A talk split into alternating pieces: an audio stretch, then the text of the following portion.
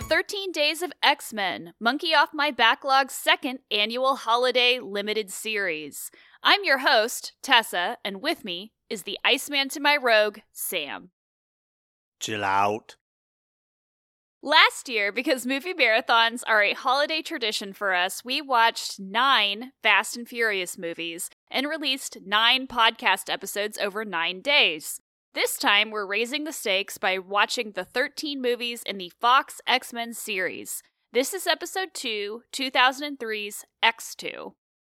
Joining us today is our very first guest of the series, our friend Megan. Yay, first guest! Yay! Honored.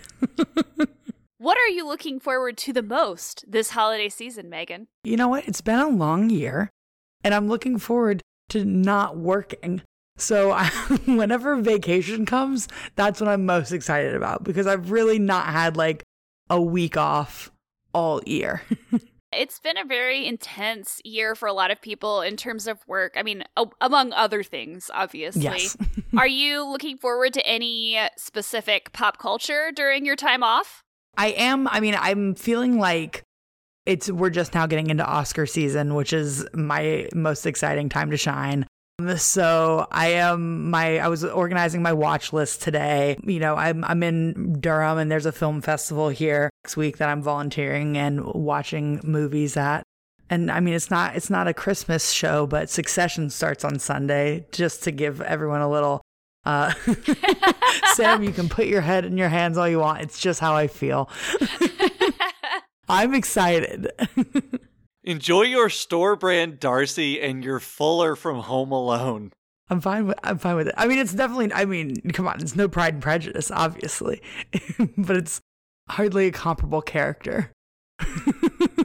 well, I mean, we're here to talk about a Brian Cox movie, not to jump the gun, but It's true. It's true. I think I asked this last year too. Are you looking forward to any specific holiday, new holiday movies or rewatching any classics? I'm trying to think of like new holiday movies. I might not even be aware of them. I'm sure there's, I'm sure Netflix has already said what their slate is going to be, and I don't even. There's one that's coming out that I'm really excited about from Netflix. It's like, I don't even remember the name of it. It's like something castle. I don't know. But it's like about, doesn't matter. Does not matter what this movie is called. Something Castle. It's consider Brooke me sold. Shields is a writer who is going to buy a castle in Scotland and meets like the grumpy castle owner, Oh my gosh! Just say less. Cary Elwes.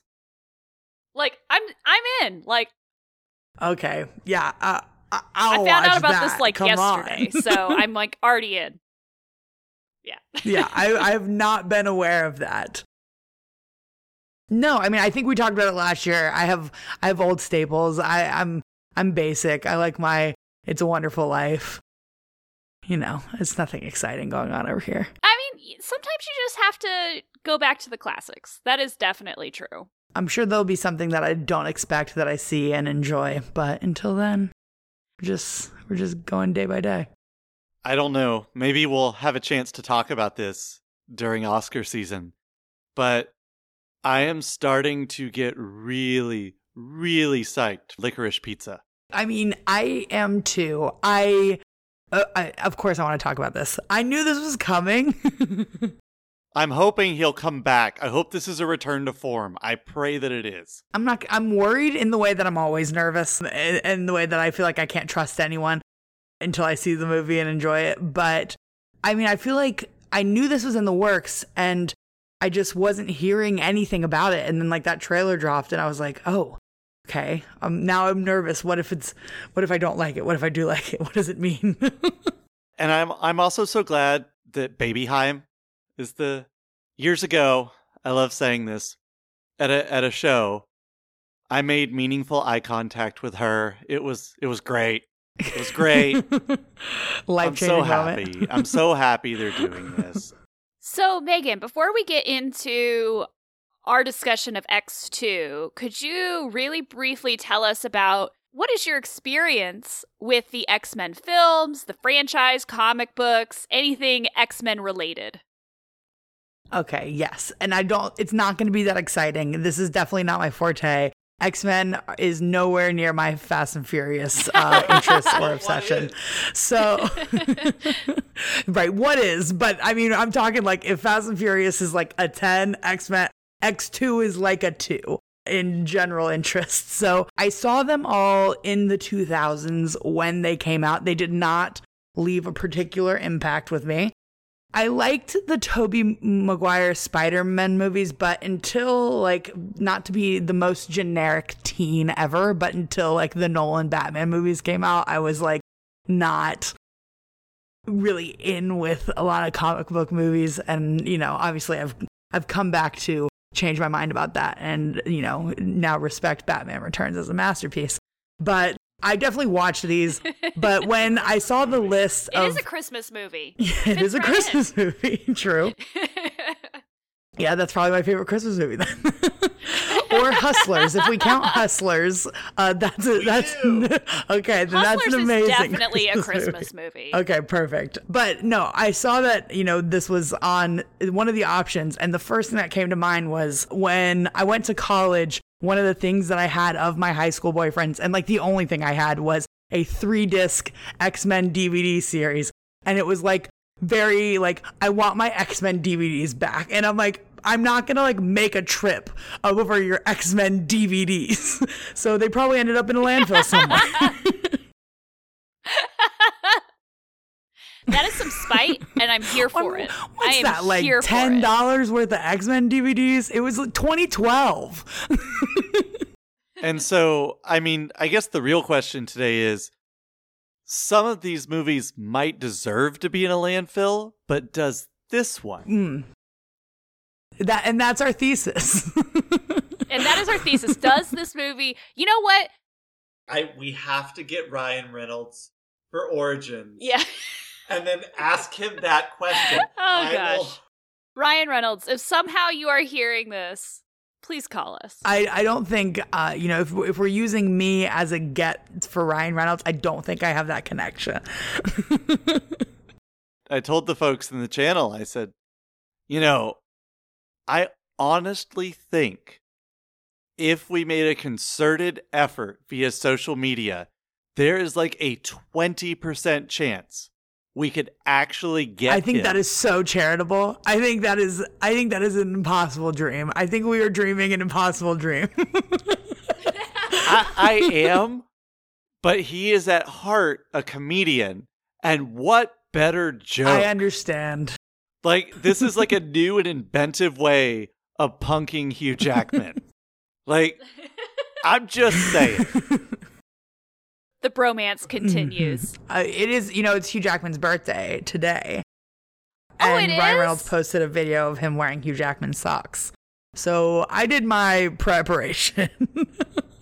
Very briefly, this film, X2, was very loosely inspired by the graphic novel God Loves, Man Kills by Chris Claremont and the beginning of Dark Phoenix Saga.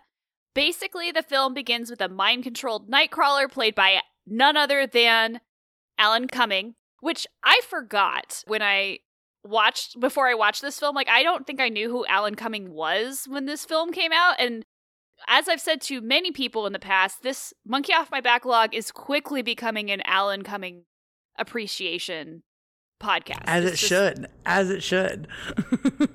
Anyway, it begins with a mind controlled Nightcrawler attacking the President of the United States, prompting him to sign off on military scientist Colonel William Stryker's plan to investigate Xavier's mansion and school by detaining the students and faculty. He secretly uses this permission to kidnap Professor X and Cerebro in order to use him to kill all the mutants. Wolverine finds out that Stryker may have something to do with his amnesia and his adamantium bones. Iceman comes out as a mutant to his parents. Magneto escapes and teams up with the X Men to take down Stryker. And Jean Grey discovers she might be more powerful than she thought. Obviously, as we said at the beginning of this series, we are going to talk about spoilers in this podcast. So if somehow you haven't seen X2 yet, I'm sorry. Go see the movie before you listen to this. It's on Disney Plus.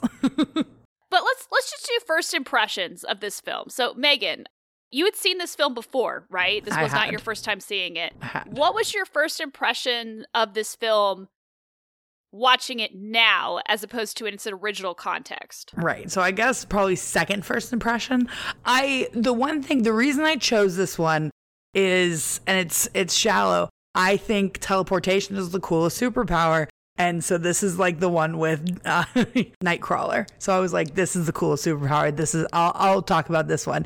Even though I was sitting here going, X2, what ha- what is X2? What happens? Like just trying desperately to wrap my mind around what the plot to this movie was. And then I watched it and my sister was like, "Oh, which one is that?" And I'm like, "They're trying to steal Cerebro." And she's like, "Yeah, but what happens?" And I'm like, "It's just like that's kind of the whole thing." so I think there are some like moments in it that I find uh, you know valuable, but overall to be honest, this movie did not leave a massive impact the second time around. Except for Alan Cummings' Nightcrawler, apparently. Because you remembered him. I th- I remember him because I remember, you know, being 13 and being like, that would be the best one. I feel like there's a lot of people who get into X Men like that. Like, they're just like, oh, that is so cool. Like, or that is so, like, strange. Or that's that's a weird superpower to have because they're always so like inventive with their powers. Right. I feel like there's a lot of people who get into X-Men that way. Sam, what were your first impressions in seeing this film, what, like years and years later? I watched these first three movies again uh like 8 years ago. So this is my third time. I never remember them. They don't make an impression, but this is clearly the best one out of the first 3. This is I mean there's a lot going on. It's much longer than the first X Men and The Last Stand. And I mean, as a whole, it's it's fine, but you know, the thing about Bobby coming out to his parents, if Origins didn't exist, this would have been the origin story for Wolverine of record, and that's that's cool. I told you that that I thought the climactic scene at the dam actually happened in The Last Stand because it involved Phoenix, which I was kind of right about, so it's just I don't know. The it it's the best one of the first three. I have to take your word for it. I didn't rewatch one and three. I wanted to, but then I was like, you know what? I think I'm okay. I'll figure it out. And that's fair. One of the biggest things that I noticed, and Sam will get into the actual stats later, but the budget for this movie is like by far larger than the one for the first movie, by far and it had to do with the popularity of the first movie and the success of it. But as soon as you get into even just like the first shots of this film, you're like, oh, they are playing with a different level of money in this film. I mean, for 2003, a lot of these effects are really cutting edge. And I know that especially Bryan Singer, for better or for worse, he was constantly struggling with technology in the early 2000s to try to bring these characters to life the way that he thought that they should be brought to life. And I think that this movie finally starts to kind of get his at least his image of what things should look like on the screen. But yeah, let's talk about some of the stuff that happens in this film. In the first film, last episode, we talked a little bit about Wolverine's amnesia because he doesn't remember who he is. He does not remember anything beyond 10 years ago and he doesn't know why he has claws, why his bones are adamantium. He just has these dog tags with the name Logan on them. What did we think about this version of the origin story where he actually volunteered to undergo a procedure that gave him his adamantium bones and claws? I think Wolverine is is one of the better X-Men characters in like the story that he gets. I I mean, uh, this is not new news. He's probably the most popular X-Men. But I mean, I when I think about like combining this with the other Wolverine stories like Logan, et cetera, et cetera, I do like that he volunteered and then, you know, ended up being the monkey paw, of course, because how could it not? But I, I mean, it's just there's, I found there's so much going on and it is a long movie. So every character does kind of get, you know, their, their due, but it's hard when you have something I mean, because this is basically he's going through his whole Bourne Identity or supremacy, whatever, whichever one of those is when Bourne's doing this whole thing. And but there's also so much other stuff going on that kind of distracts from it, and I think might undercut some of the emotional beats or upstage them. I remember really loving the line the first time I saw it, and I loved it again the second time where Stryker, because I think that Stryker, who's played, like you said, by Brian Cox, he is a really interesting character in this, and we can talk about him a little bit more. But I love the line where he tells, because he, he's trying to convince Wolverine that he's like the super soldier, like Weapon X, like type person that they wanted him to be when they gave him like the adamantium. But like Wolverine is obviously like struggling with that revelation, but he knows that he like belongs with the X-Men. And I love the line where Stryker says, You always were an animal, I just gave you claws. Because I think that that is a really good way of both describing that character, but also the conflict that that character has. And and he hates that about himself. Logan does. Yeah. Oh yeah. Like cuz he's always trying to struggle between like the more righteous like side of what the X-Men do and that survival instinct. And I mean, just Wolverine wise, it's just good when he's a grumpy man with a bunch of teens. Like, that's just good dynamics. Funny. Classic. oh, yeah. Oh, yeah. I also love, we talked about this a little bit in the last episode, but these movies have leaned all the way into that comic book look with the swoops of hair. Like, that first shot of him from behind when he's at the lake. Oh, yeah that would never fly in 2021. like, someone someone at Marvel shows up like that, they'd be like, get out. and the the white wife beater with the tags. Right. It's I mean it's specific. Yeah, it is a very specific look unlike the first movie, he actually does call characters Bub in this. So that was great, finally getting him to say the, the Wolverine catchphrase, you know, Bub. You came to the wrong house, Bub. It's always good. Always good for a laugh. Well, let's talk about Brian Cox then, since you guys are also in arms about Succession. What did we think about. Why are you doing this to me? what do we think about William Stryker as a villain? His whole plan, his motivations for the plan. What do we think? Sam, opinions? a couple of months ago, wink, we watched The Ring for one of our. Uh, wait, wait, I'm sorry, Tessa. What were these episodes called? Spooktober! Bride of Spooktober. And the whole time I was just like, oh, it's the guy from Succession. You you can hate it all you want. It's not going to change how I feel. And I mean, you know, to be fair, he's really doing his best work in that show. So yeah, he's okay in this role. Yeah. I think Stryker is like kind of like the most generic type of villain in a way, like just like an, an old capitalistic white man type thing. But but I mean, I'm not mad at it. You know, it, it's it, it's all a means to an end. you just have to have someone stirring the pot. Comparing him with Magneto, who obviously is in the comic books sort of like the perennial villain who like comes up every once in a while, and he was obviously the villain of the first film. Like, what do we think about the comparison between the two? Because Magneto obviously represents, like, well, they're to do eugenics, so we might as well do it first. Whereas Stryker kind of confirms that like he he is trying to do eugenics but he's human so he sort of represents like the opposite end of the magneto spectrum yeah well i mean if you're gonna and by the way what is what is brian cox's character name in succession logan roy logan Yeah. It's all connected. It is all connected. Sorry. I just remembered that. anyway, it, it is interesting because the Magneto spectrum is villain to anti hero, right? And in the first movie, he is using the senator. The senator is not the big bad, he is the pawn. Magneto is the big bad of the first film. Magneto is not the big bad of this film, Stryker is which gives Magneto the opportunity to go anti hero because that's the whole dynamic with him and Professor X, right? They're buds deep down, despite their ideological differences. This is the ultimate Republican married to a Democrat situation. well, that's I was I was about to say something that makes me sound like the worst type of person talking about politics.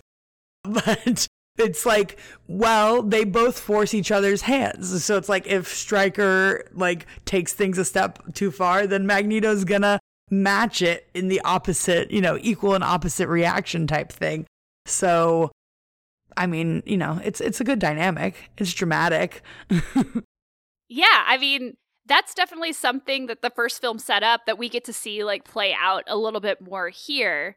We should probably also talk about how this film really doubles down on the metaphor that starts in the first film of X Men mutants being a stand in for LGBTQ. Uh, did you pick that up when the mom says, Bobby, did you have you ever tried not being a mutant? Was the very subtle line reading there? yeah, it was very, very subtle, but also the idea, like the relationship between William Stryker and his son Jason that we get, where he sends Jason to the school to be fixed, and you know, it, he wants he wants the X mansion and school to be like a conversion therapy camp, whereas Professor X is like, no, that's not that's not how mutation works. So there's also sort of that reading as well. And of course, there's the irony of the fact that that years after this movie, Bobby comes out the other way as as gay. So that's like a whole storyline in the comics, and it's it's really. But Tessa, weren't the X Men originally an allegory for for race, or am I making that up? I mean, X Men. I, I, think I've mentioned this before, but and I will probably mention it again because the X Men as an allegory is not particularly a subtle one. But really, they they've been a metaphor for all sorts of different issues regarding otherness, regarding difference in the US and beyond. I mean, it's even connected to race a little bit in these movies because Magneto obviously connects everything that happens to his experience as a survivor of the Holocaust. They have sort of been a stand-in for civil rights issues. It's been a stand-in for LGBTQ plus issues. It's been a stand-in for even like religious issues as well. So this is definitely a very flexible metaphor in some ways. The other thing that William Stryker gives us is that because of his plan, because of the Cerebro kidnapping, killing all the mutants situation, he forces the X Men to team up with the Brotherhood. One of my favorite scenes is actually that scene where he breaks out of prison. There's something about like, oh, there's too much iron in your blood, where you're like, ah, it's, it's kind of good. Like, enough to make that little disc he can stand on. I think that no matter how ridiculous Magneto is in these movies, Ian McKellen's performance just as like this elderly gay guy who's just having way too much fun with the theatricality of it is just it sells it. Like I don't even care about the whole iron in the blood thing. That's and I watched and uh, like truly I watch these movies and I'm like, right, Magneto is like arguably the villain. But when him and Patrick Stewart are like interacting, I'm like, they're best buds, man. Like I really just want to like cut this in after you said the thing about him acting. Just say, and this has been an episode of Tessa's takes on the Lord of the Rings trilogy. The other thing too is uh, we didn't mention this when we talked about the coming out scene with Bobby and his family, but actually Ian McKellen consulted with the screenwriters on that scene to make it more authentic as like a coming out sequence. Like it is very much supposed to read like you know somebody coming out to their family and Ian McKellen was initially attracted to this entire franchise because of those themes and elements in it. And so it is really cool to just see him like let loose and have a lot of fun in this role, I think. We talked about this before, I think, on the romance genre podcast, but going back to his relationship with Professor X, there's that scene where where Professor X visits him in prison and he's just been like beat up by one of the guards and he like turns around to look at him and he's got this huge bruise on his face. And the look on Patrick Stewart's face is so like, who hurt you? I'll yeah. kill them. Like I know. I was watching this and I've never looked up X Men. It's just not my fandom, you know? I've never checked out the fanfic, but I'm like, oh my gosh, the Professor X Magneto slash pairing has got to be insane these days. Especially, like, I wasn't even thinking about then, like, they, and then later on, they're like, oh, and then it's James McAvoy and Michael Fassbender. No one's interested in these two hotties. I'm like, okay, we're screwed. so what did we think about the team up? So Mystique and Magneto team up with the X-Men, cause a lot of chaos. What did we think about the chaos causing duo? I like when anyone teams up, you know, reluctant allies. It's a classic trope. You know, it's not going to go well. And there's going to be some point in the, you know, break in or heist where someone turns on the other and uses the situation to their advantage. But while you're doing it, you're having fun. Yeah, if if only there weren't a character specifically written to do that at every single instance. Mystique. Like that's her whole thing. I know it's very much can't trust anyone. yeah, so I mean it's really interesting. It's a trope of like the heist or the spy genre, that double cross. And then it's like, oh, I hope nobody does that. Oh wait, the character who always literally does this. Yeah, it's like someone turns around and there's a there's a gun to their head and then she starts turning into the blue and I'm like, yeah, yeah, yeah, yeah, yeah, yeah. This is a real curse your sudden but inevitable betrayal moment. Right, right. Although I do, again, because I'm here for all the vibes, I do love her and Magneto like cuddling in the corner of the jet while they're like making fun of everybody. Like, yeah, they're the mean kids. oh yeah, they're totally the mean kids, and of course they like also bring in Pyro. It they bring Pyro in on their mean kid act, right? right? When when they at the end when they're like, "Where's Pyro?" and they're like, "He went with Magneto," and I'm sitting here like, obviously. so some of the other threads in this that I want to talk about before we talk about specific characters I guess this is a good time to talk about these two characters. One of the other large threads in this is Bobby and Rogue's relationship. I've talked a lot in the last episode about how much I dislike this particular version of Rogue, mainly because I feel like Anna Paquin could have actually played a very good version of Rogue. But what do you think about this relationship, Megan? I think Rogue's character is kind of like nothing in this to be honest. I mean like she's there for sure but it's almost like they were right sitting down to write the script and they're like okay so we have all these dramatic beats for you know jean grey and then we got to give rebecca romijn some stuff to do halle berry oscar winner and anna paquin so she'll have a gray streak i think is yeah that's a good plan that seems right she'll wear some like 80s looking clothing with some gloves and it'll end there that sounds like a character to me I really became very frustrated. I was frustrated before I even started this movie, knowing what her character was like. But I became especially frustrated in that scene where she late, like she tries to fly the jet over, and she's like visibly upset about having flown the jet over. And I'm just like, okay, calm down, lady. Like, like she exists in this film to be rescued by people. And I don't like it when they do that to female characters, but I especially don't like it when they do it to a character who that's just completely not who she is in the comics at all. And so it just seems like, yeah, she's kind of a wet blanket. If you weren't really paying attention, I don't even think you'd pick up that she like has powers. Like she's like just like vaguely difficult to be around. just poor Sookie. Suki. Which I, I this is this joke's gonna keep going as long as Anna Paquin's in the movie. I just remember reading the book and being like, it's the character's name is Suki, like like Suki, Suki, right? And then and then Vampire Bill, oh Suki. It's like, well, you know, it's okay. that Louisiana accent.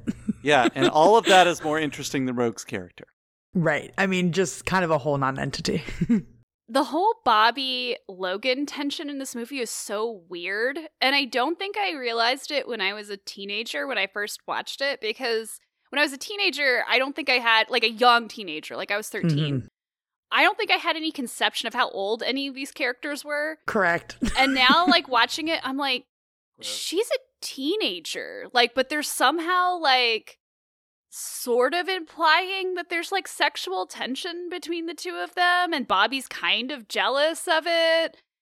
But then like Mystique turns into her at one point when she's like trying to sex up Logan. Like it's like Yeah, that's not okay. That's not okay. It was strange. I found that to be very strange. It's weird because he is involved in another love triangle that is far more central to the plot, that matters far more, and and trolling Scott is just like one of the best things of this movie. Oh my god! Like I don't even care about the romance part. It's just trolling Cyclops because he's a jerk.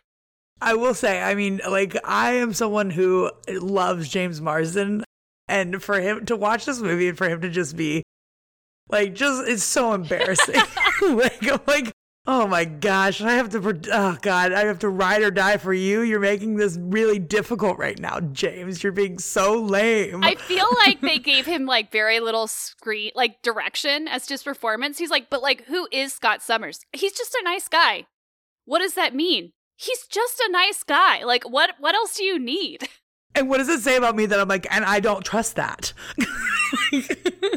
No, I totally and plus he's the one who like I I laughed so hard when I realized this. He's the one who causes the entire dam to explode. Like He's such a Baxter in this movie. It's insufferable.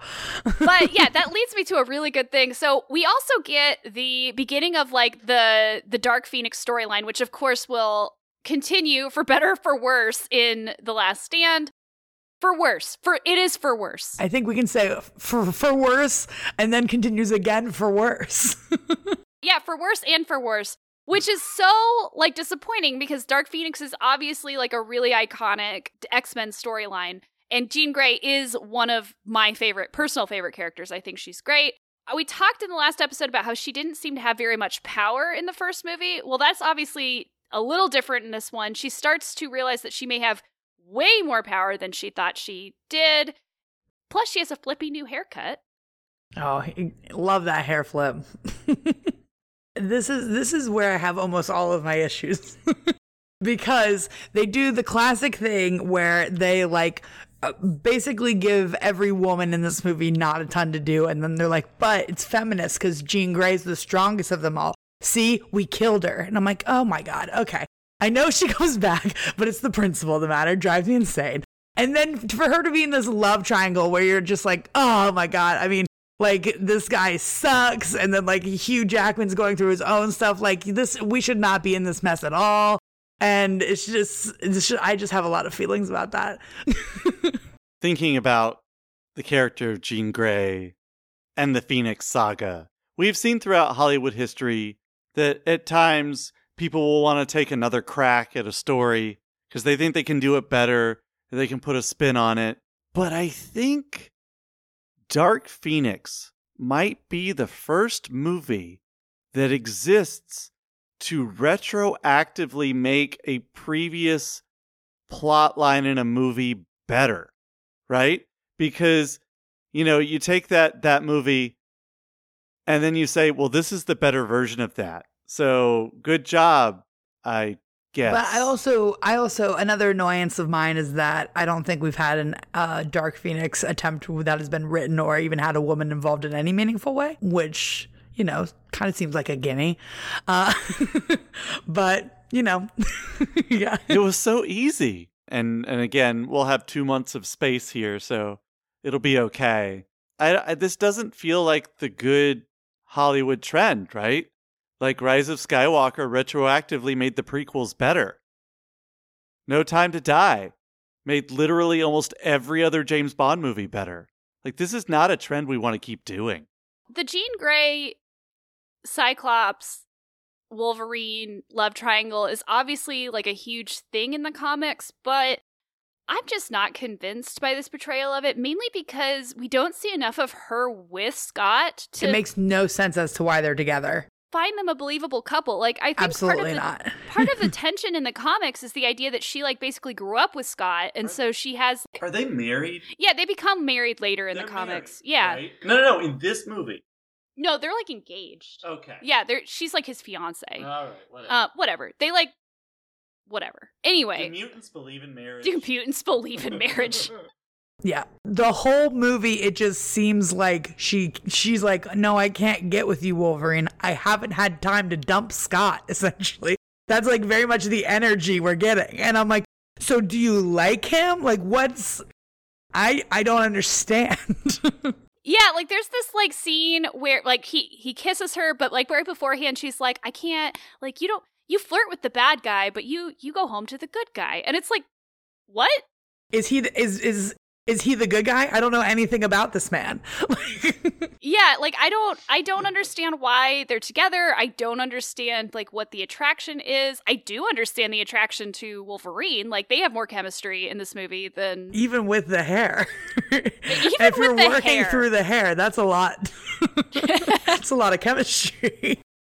And then, of course, Mystique tries to get her sex on with Wolverine by pretending to be Jean Grey. Well, that's a classic. Which, by the way, we conveniently are supposed to forget in this moment that he can tell that she's Mystique and not someone else that she's impersonating because he can smell her, which was established in the first movie. willing ignorance, maybe, you know, like he wanted to believe type thing. I mean, it's definitely like a sexual assault scene in a way that we don't really address. But Yeah, we just, we're, it's uh, fine. It's fine. it's fine. This is the kind of quality, nuanced take on these sorts of issues that you can expect from Bryan Singer. I mean, you know, Never done anything wrong, Bryan Singer.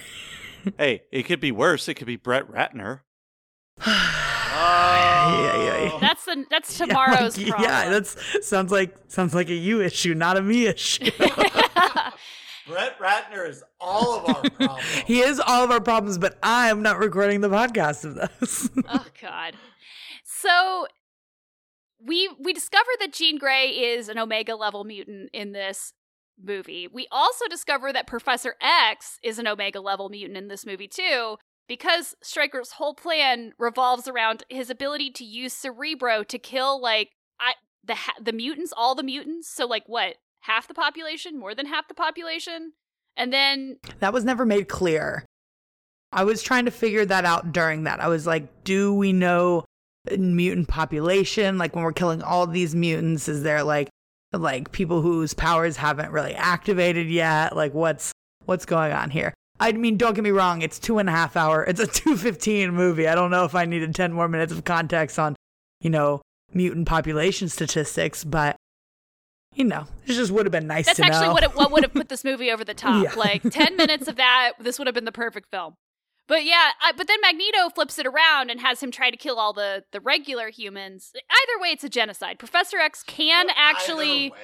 Professor X can actually commit a genocide with his mind, is what we're being told in this movie. He can commit a genocide in his mind, however, he's not powerful enough to stop the mind control.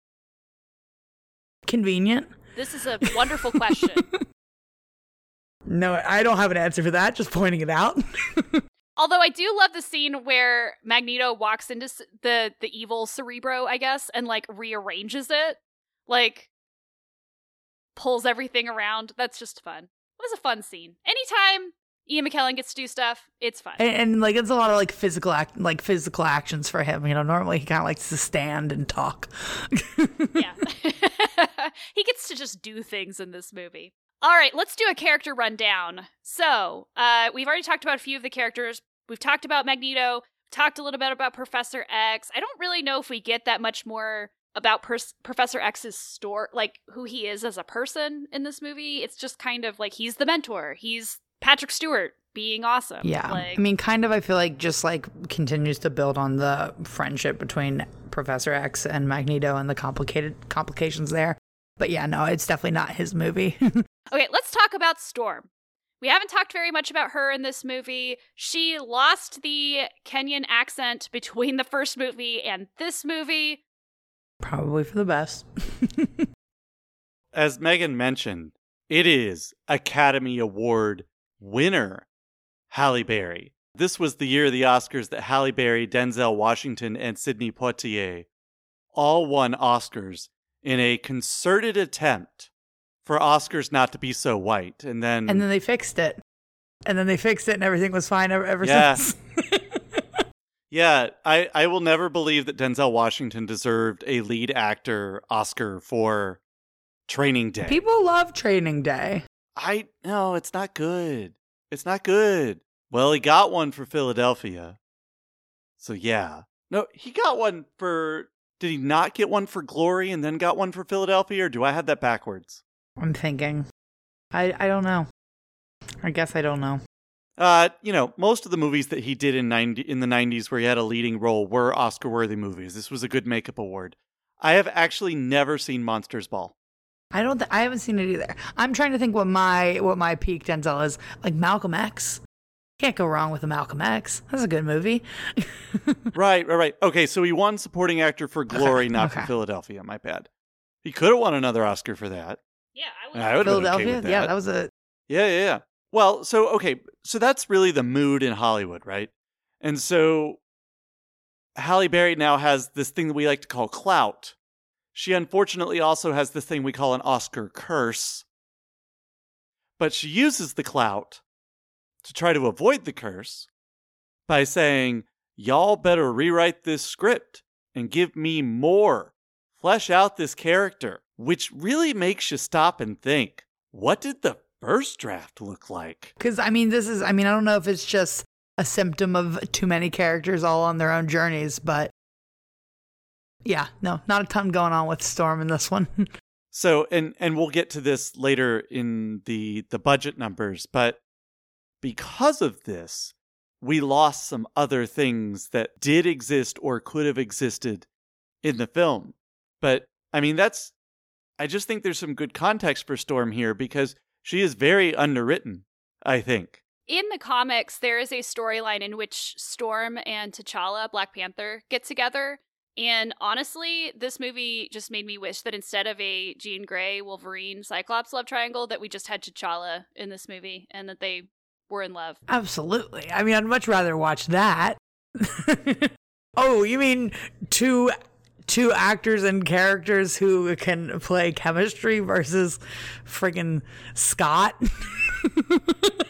yeah.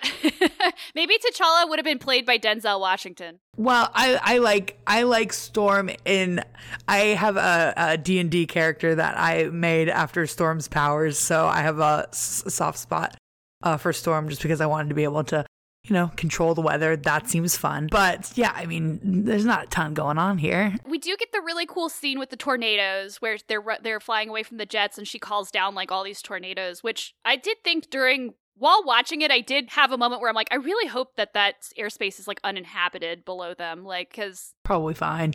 That's a lot of oh, tornadoes. Okay. Okay, but but hold on.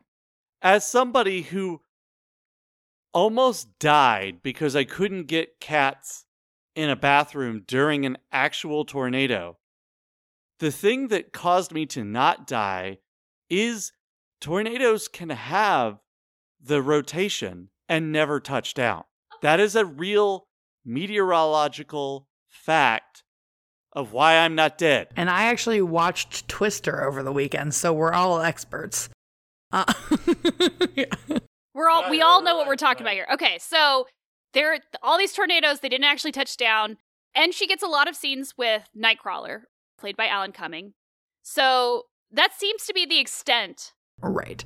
But it's really like he gets the he gets the emotional journey and she's there. Yeah. Yeah, she gets to react to it. She gets to say right. things like I'm always angry, like which is a very like Hulk like thing to say. Right. And to comment on his beauty or whatever it was. Let's talk a little bit about Mystique. We talked about her a little bit. She, once again, seems like she's kind of making a different movie from the rest of them, and part of that's because of the amount of time it takes Rebecca Romijn to get into all of that makeup and prosthetics that she is wearing. But she has a little bit more sneaking around to do in this movie. Like, she's the one who f- figures out the plan who sneaks into the the facility by infiltrating a janitor. I love the scene where she walks past the janitor that she's copying and the janitor just like looks at her like it's that's a fun scene. Yeah, I mean it's good. I mean it's it's kind of I don't know if it's because of like this movie that this is what I think of as Mystique, you know, where it's like, "Oh, okay, she's going to go seduce a man in a bar and, you know, put too much iron in his blood, yada, yada, yada, whatever it is.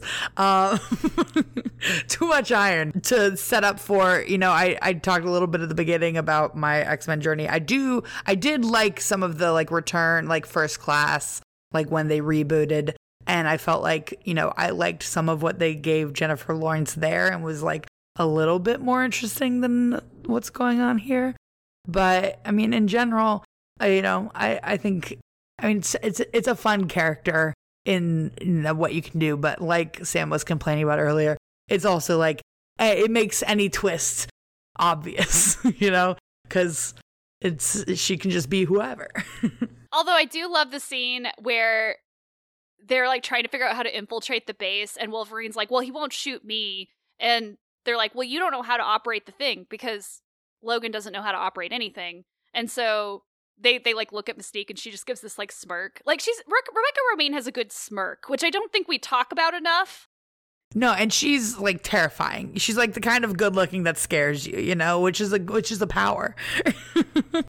So the other thing, I just really quickly, I think she has one of the be- other best lines in this. If we're gonna look at this film as mostly a metaphor for LGBTQ issues, she and Nightcrawler both actually pull this more into the realm of like disability studies when she, because both of them obviously look very different, especially her when she's in her, when she looks like herself, when she's not imitating someone else. And there's this moment where Nightcrawler comes up to her and says, you know what if you can transform into anybody why would you why would you choose to look like this and she said well we shouldn't have to hide who we are. I think that that to me tells me a lot about who how this character is being written. That honestly is also why i don't think she wears clothes because in the comics she wears clothes. Obviously they were written for children. But like if she can transform into anybody with clothes which she does in the movies there's no reason why she shouldn't have to wear clothes when she's in her usual form. But I actually think that it it kind of makes sense though for this character with this attitude to be like, no, like I'm proud of my body and I'm proud of what I look like, which I think is maybe not as exploitative. I wrote down like six things while I was taking notes for this movie, not a ton of notes, but one of them was that line where she's like, I shouldn't have to.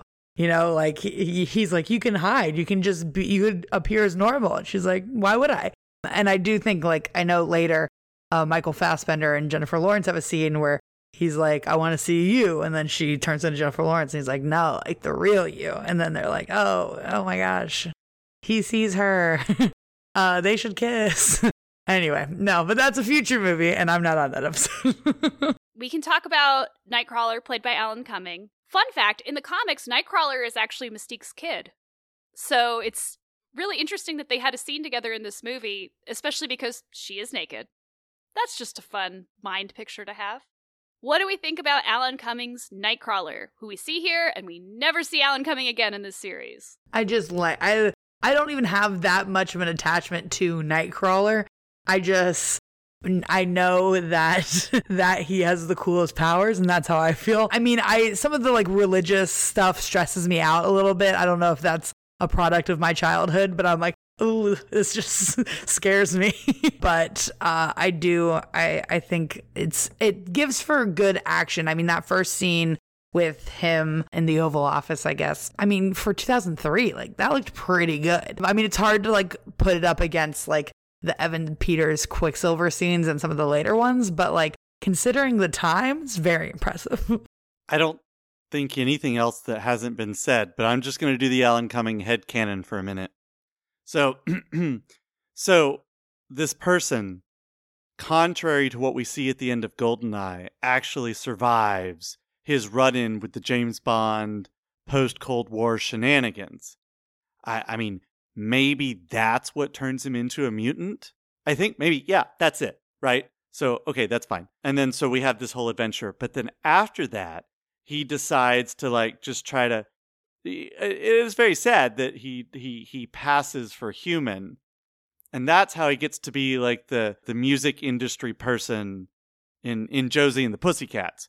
But ultimately but ultimately he realizes that that both sides of these personalities need to unite. And that is my friend how we get the political fixer who is Eli Gold in The Good Wife Oh, see, I think you, your timeline isn't isn't accounting for his role in Spy Kids, and it is important to me that that character Floop. Obviously, we all remember. I have not seen Spy Kids. Oh my god, you're gonna love it. It's a it's it's for sure a monkey that someone is going to watch soon. I, I wonder if I would still I watched it like a few a few years ago and was like, yeah, holds up. Pretty cool if my your parents were spies but uh, I don't know if, if I didn't have the nostalgia, if it would still slap as hard. well, uh, Alan Cumming is only in this film. I mean, he does a pretty good job. People universally like this performance by him. Nightcrawler in the comics, he looks like Nightcrawler in the comics. He has a German accent like Nightcrawler in the comics. He has that religious sort of flavor to him. However, it took over four hours in the makeup chair on shooting days to put this character together, more when his shirt was off. And so Alan Cumming was like, no, I'm not doing that. Which Rebecca Romijn stayed longer than Alan Cumming. She had three movies where she had to do that amount of work. So something to be said. All right, other new characters. What did we think of Pyro, played by Aaron Stanford? I no opinion, not a single one, honestly.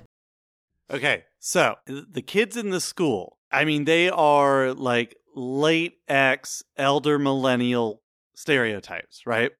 So, you know, Bobby is like the the the well-adjusted youth. You know, Rogue is like the the post grunge, you know, kind of like uh, you know, that whole thing. And so Pyro is the one who really just wants to get in a time machine and go back to the 90s where being disaffected was cool, right? Uh, he's just like a character out of time. He's just that annoying kid who's like, whatever, man. And as somebody who was in that generation, like, that was annoying. This guy's annoying. Of course he's a bad guy. annoying then, annoying now.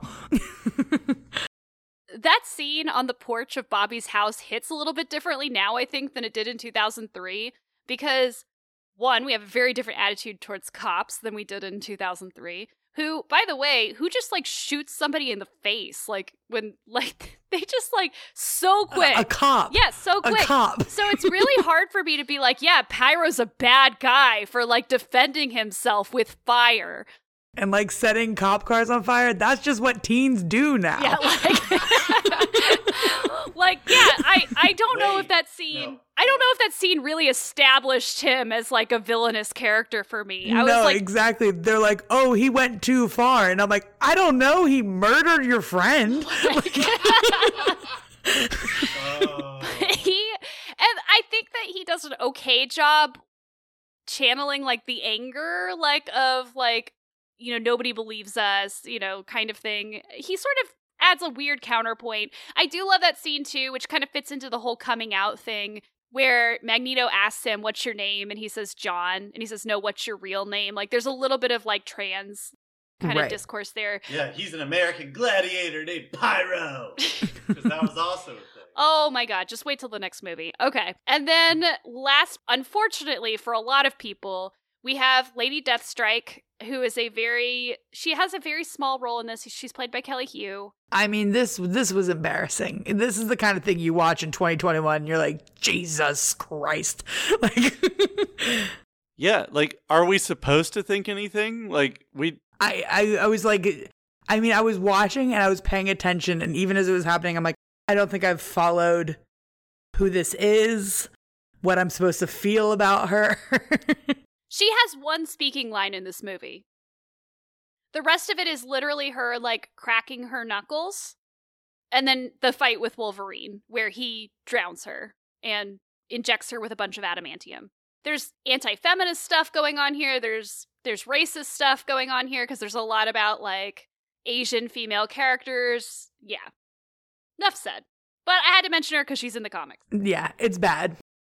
Yeah, we, we had to talk about it, but it's we have gotten to the part of the episode where we talk about astonishing facts. So, astonishing fact number one Bryan Singer actually initially cast Alan Cumming as Nightcrawler because he was fluent in German. Do you know that Alan Cumming was fluent in German, Sam? Sure. Yes. I I actually I actually did know because he often plays the MC in Cabaret for that reason. Oh, see? There you go. there you go. Astonishing fact number two professional mimes were actually hired for the scenes in which Professor X freezes everyone in the room with his mind because it actually looked better than if they tried to, like, like digitally do digitally it. Digitally freeze it. It does. It does look good when when that happens. That's inherently true. yeah. Cool. Everybody in that room is just standing very very still. That's. I feel like that would be more ominous than just freeze frame because even like Professor X is freezing you, but you as a human are still breathing. Yeah, exactly. You're just kind of there. Astonishing fact number three. Of course, when we see Mystique in the bar seducing the guards so she can put the extra iron in him, that is, of course, Rebecca Romijn as herself in the bar without makeup. In fact, she is credited in the, the credits as Mystique slash Grace. Apparently, that's the name of the character in the bar. I like that she came up with her own name. All right, there are a lot of cameos in this movie from different characters from the X Men universe. We have Katie Stuart as Kitty Pryde. We see Jubilee in the background when they're like raiding the school and you see all these kids like scatter basically. So Kitty Pryde, Jubilee. We also see Dr. Hank McCoy in the in an interview on a, t- a television screen in the background. I think it's at like a diner or no, it's at the bar. And he is not Frasier. He is not Frasier. I know. I, I was about to say a toxic trait of mine is that I think I think Kelsey Grammer is really funny in these movies, and I really like the show Frasier. And I was bummed when I watched this. I'm like, oh, this doesn't have Frasier in it.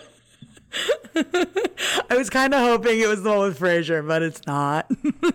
In the final scene with Xavier, a girl is seen dressed in a Native American style jacket, as well as a blonde haired boy dressed in blue. These were confirmed later to be Danielle Moonstar and Douglas Ramsey, so there's all those types of like shout outs to those characters. There's also Colossus. We do get to see him, although I don't think he's played by the same person No. as he is in the third one. Is Colossus the one where he tells Wolverine, like, I can help you, and he's like, help them? Is that Colossus? Yeah, so that's Okay. supposed to be like a nod to the fact that he's an X Men. And of course, the, in the third movie, we're going to see them like actually fight together, which is like part of it's it's like a big deal in the comic books. So Right. I was watching it. I'm like, that's kind of a beefy boy, but in the way that like 2000s thinks that like a hunk would look, not like in like not if not that now. movie was now, eh, Colossus not would not be post giant. not post Chris's. Yeah, Exactly. Not, not, not post Chris's.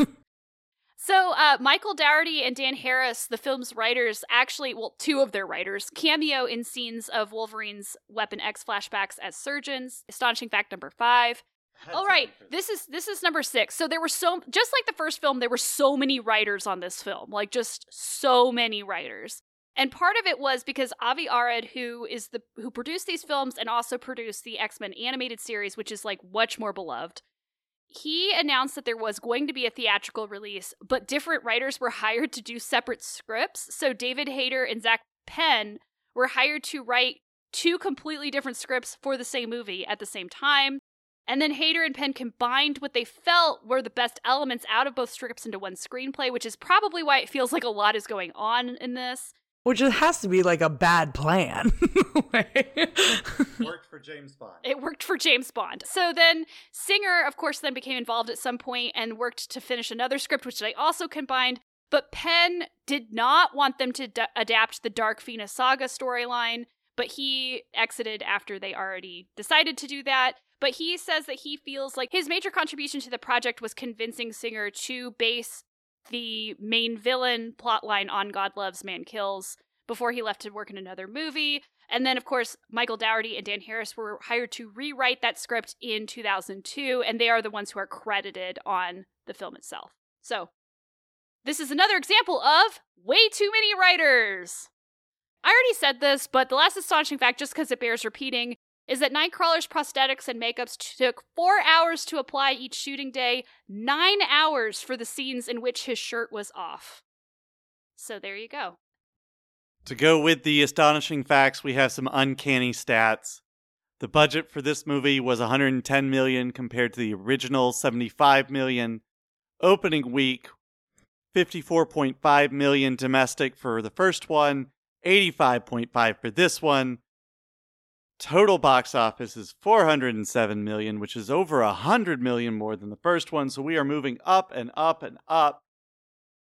But with all that budget money, after Halle Berry did her thing, there were scenes that had to be cut that would have developed. Poor James Marsden, his scenes got cut. Those were actually shot. But what wasn't shot, because they didn't have the money, were Sentinels and the Danger Room. So we missed out on that. Speaking of missing out, opening weekend, if you went to go see X2, you probably weren't seeing that weekend's number two movie, the Lizzie McGuire movie. Ah, see, that's where I was. Rounding out the top five, we have the John Cusack movie that you probably forgot existed, Identity. I don't even think I ever knew it existed. Anger Management, which was a bad movie that turned into a war crime of a TV series. And the film adaptation of A Monkey from a few months ago, Holes. Now that's a good movie. Holes and, and Lizzie McGuire movie see theaters at the same time. I I was a happy camper. I mean, hey, two weeks later, a Matrix movie comes out. Mm, see, 10 year old me was not as interested in that. Well, it wasn't one of the good ones. Or, I'm sorry, it wasn't the good one. Anyway, finally, for our all new, all different segment, Tessa would like to recommend the following today. So, I'm going to recommend that if you're at all interested in this movie or exploring X Men, that you read the classic, classic graphic novel God Loves, Man Kills, which is what this film is based on. I do have to warn you, the graphic novel is much, much darker than the film is. William Stryker, for an example, is a right wing preacher who is like anti homosexual, or sorry, he is anti homosexuality, but he's also anti mutant.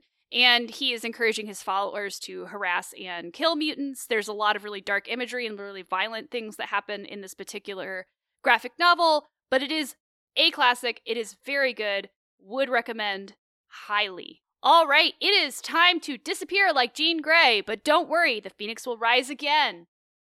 I know. I had I couldn't Gross. resist. Uh so, join us tomorrow for the next installment of the 13 Days of X-Men when we'll be talking about X-Men: The Last Stand with new guest Lazi. Watch along with us.